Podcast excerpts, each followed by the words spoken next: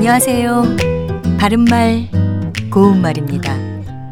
실이나 나뭇가지 같이 가는 것이 이리저리 뒤섞여 있다는 것을 표현할 때 보통 동사 얽히고 설키다를 씁니다.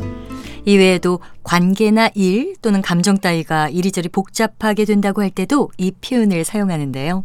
자, 그렇다면 이 동사를 표기할 때 어떻게 쓰는 것이 맞는지 알아볼까요? 우리말에서 노끈이나 줄 따위로 이리저리 걸다 또는 이리저리 관련이 되게 하다라는 뜻을 가진 동사로 어 밑에 리을 기억 받침을 쓰는 억다가 있습니다.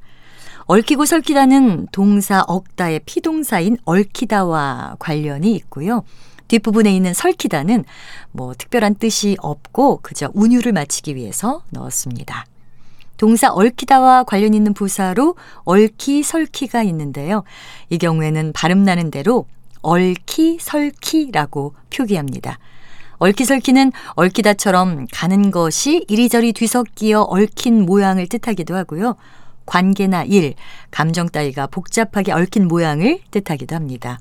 그 외에도 엉성하고 조잡한 모양이란 뜻도 있는데 그 집의 지붕은 양철과 루핑으로 얽히설키 얹혀 있었다.